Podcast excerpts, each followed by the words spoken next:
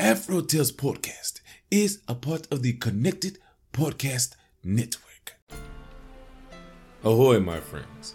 Welcome aboard the Afro Tales Podcast. I'm your storyteller, Aman Mazinga.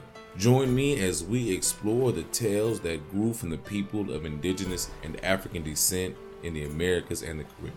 After, come and see me, chef, who will impart upon you a recipe for the story you have just. So, with no further ado, let us set sail on this new age of exploration. The Mutes.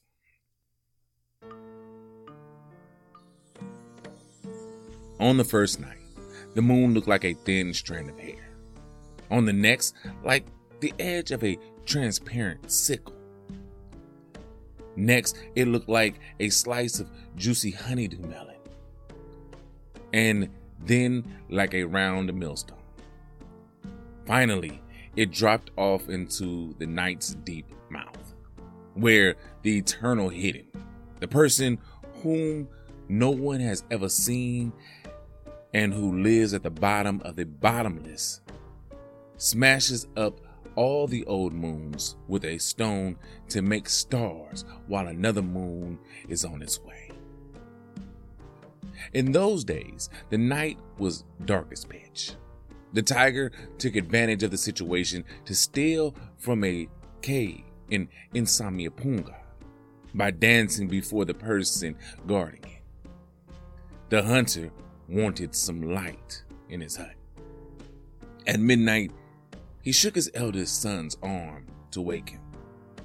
Go, go to the tiger's house, he said and ask him for some light. I'm scared, Papa, said the boy. You must obey me, ordered the hunter. And he threw him out into the darkness, into the dense night of those days when there weren't yet any stars between moons. Knock, the tiger was a light sleeper. Ever since he had stolen the fire, he would put it between his front paws and fall asleep guarding it, without even straying off too far on the steep slopes of the dream world. And so he could keep feeling its living warmth against his chest and watching the flames' subtle movement that were subtler still when his eyes were closed. This first fire was only a small fire. Scarcely had the boy tapped at the door with his finger, then Tiger, pretending to be quite old, began to sing as if he were complaining of a deep sorrow, of a wound to the body. He began to sing this song that mustn't be sung deep in the forest after the sun has said. Nothing was left of the song but the words. The dark wind of the moonless night carried the melody off beyond all forgotten things. Because of this, imprudent men were unable to bring back the exact memory of the song and repeat its words. Dane Fayoko. Teremina Dane Fayoko. Teremina Orun Iwayo. Teremina Wayeye. Unina. Teremina Wayeye Teremina. Come in, said Tiger, opening the door and showing him the fire. I'm scared. Tiger pounced and swallowed the hunter's son. The hunter, who was swatting mosquitoes while waiting for the light, said to his second son, You You go to the tiger's house and ask him for a spark from his fire. I'm scared, answered the boy. Wait until dawn. Obey me, said the hunter. Tiger was stretched out in his open doorway. Okun. Teramina. Grandfather, give give me a spark from your fire. My my father has sent me to ask you. Yes, indeed, said Tiger. I believe you. Take this stick with rising fire on it. Hold it tight so it doesn't get away from you. And he swallowed up the hunter's second son. The hunter sent his seven children, one after the other, to Tiger's house. Not one returned home. I'll go myself, he decided. Tiger had closed his door. His head was beginning to nod, though he didn't want to. He was sliding down the path of dreams, leaving his body and the fire behind. Knock. Knock. Oh, it is you, Hunter. My stomach is heavy, and I can't get up to open the door for you. I feel bloated and am no longer nimble.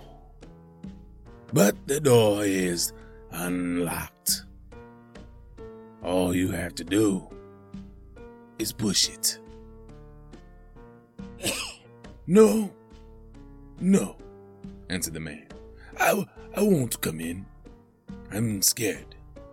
I, I'm scared. Goodbye. But Tiger didn't give him time to run away. Pouncing out of the reddish darkness, he grabbed him and gobbled him up. In Tiger's stomach, the hunter found his seven sons still alive. Realizing that he had his knife in his hand, he cut open the animal's side, and one by one they all stepped out through the opening.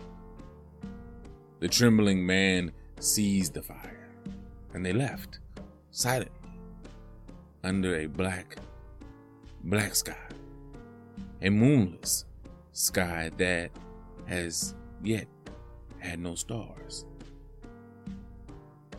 And never again did they regain the use of words. That's why there are people in the world today who can't speak. The end.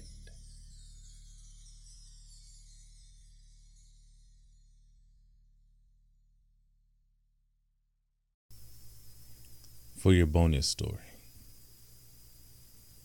The Two Queens. Once there were two queens, the Lukamik queens. They lived across from each other. One's name was Elarin Gede, and the other Oloya Guyana. Elarin was an excellent cook. Both were quite rich, but Oloya didn't like to spend her money. She would go to her friends' houses to eat. Often she ate with Elarin. But finally, one day, Elarin got tired of being taken advantage of. Listen, I have to tell you something. Listen, Oloya, the person who shares always thinks it is a lot, even if it is not much at all. But the person who is on the receiving end always thinks it is not enough, even when it is a lot. That I know for a fact. So one day, the queen Elarin stood at her door. And when Queen Oloya showed up singing, Edaline, Guelo Toa, Elerin, Guelo Toya, she said, Just wait till I smash your face in, and beat her silly. The result? A real war. But Queen Oloya no longer comes to eat dinner with Queen Elerin. And every day they face off and scratch each other's eyes out. That's the story of Queen Elerin Gide and Queen Oloya Guyana. The end.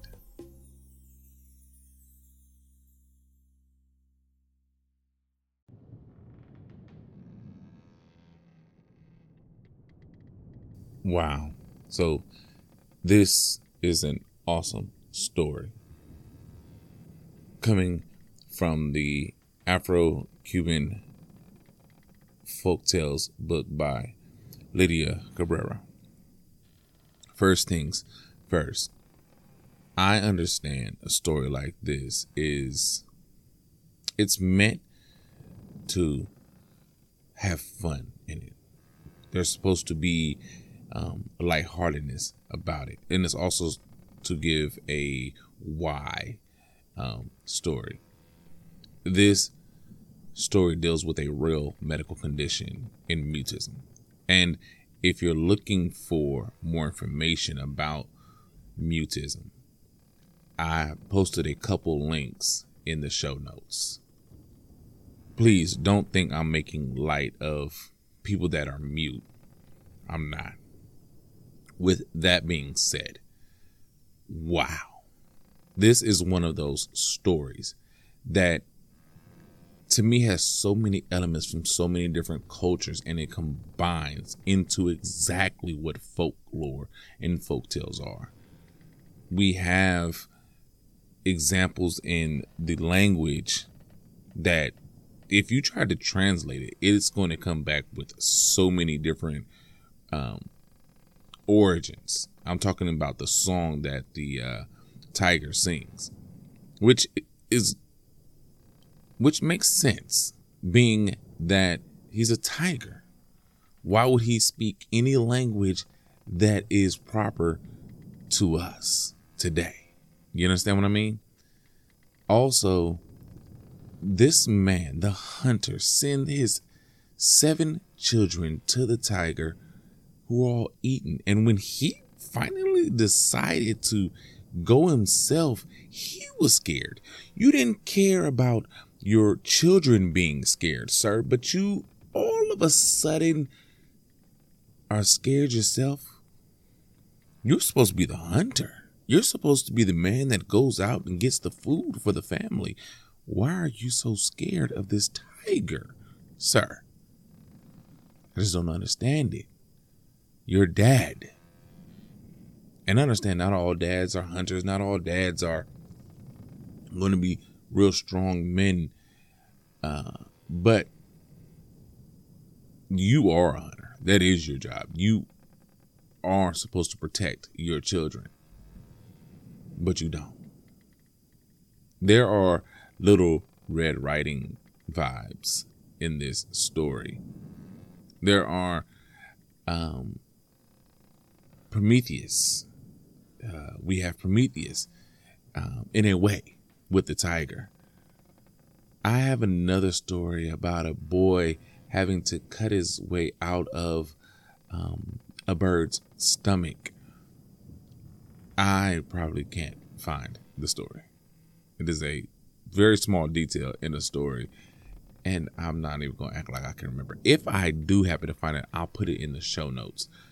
Um, if not, don't worry about it. If you've been here long enough, you probably know. I don't think I have to connect this to today's time frame, right? You're a parent. Your job is to protect your children in every way. No matter what the outside world feels about you, your job is to protect your children. Okay? Period. Full stop. If you cannot be there to protect your children on a daily basis, please ensure that those that are there are able to do that. There are situations in people's families that they just can't be there on a daily basis. But understand, me as a father, my job is to ensure my children's safety. No matter how old they are, I will do that. No matter how old they get. Understand what I mean? That's something personal. But parents, that's how personal you should feel about it, right? Your kids. So, anyway, go see Chef. He has a wonderful meal coming out of Cuba. Uh, and I'm pretty sure you'll enjoy it. So, until we speak again, and until the next voyage, as always, have a blessed day, will you?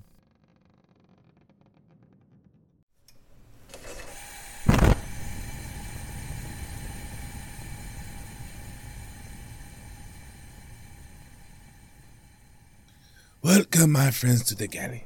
I am your chef, Chef, and today we have a wonderful recipe inspired by the story you have just heard.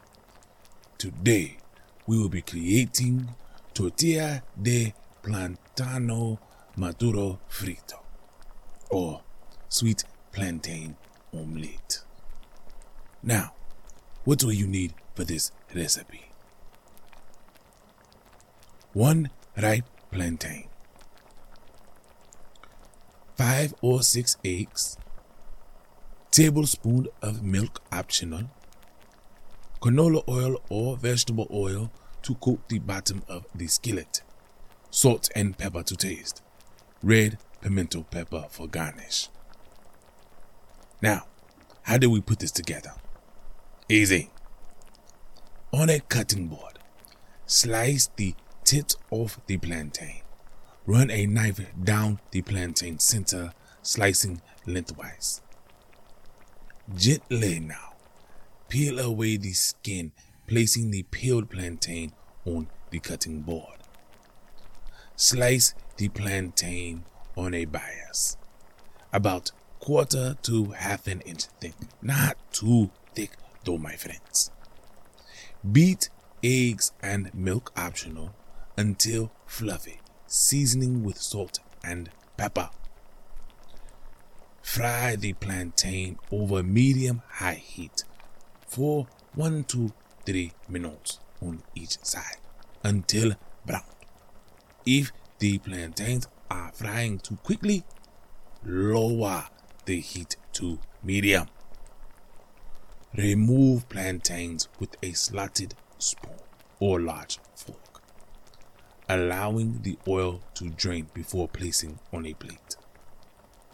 Lightly, lightly salt the plantains. This is also optional. Drain the oil from the pan, leaving just a glossy coat. Return the pan to medium heat. Pour eggs into pan. Place the fried plantains in the pan evenly, dotting the egg mixture. As the eggs harden, use a spatula to lift the edges, allowing the runny mixture to flow beneath the cooked portions. Lower heat a bit and cover pan. Cook for 2 to 3 minutes. Turn off heat.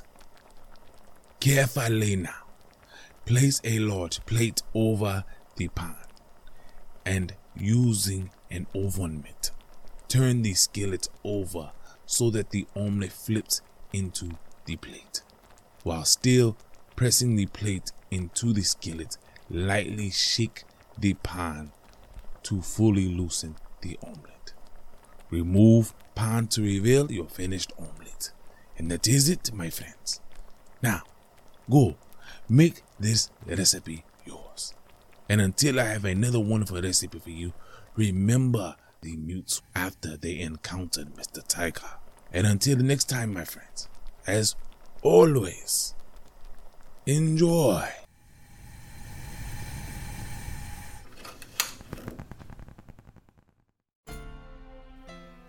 Thank you, my friends, for coming on this voyage.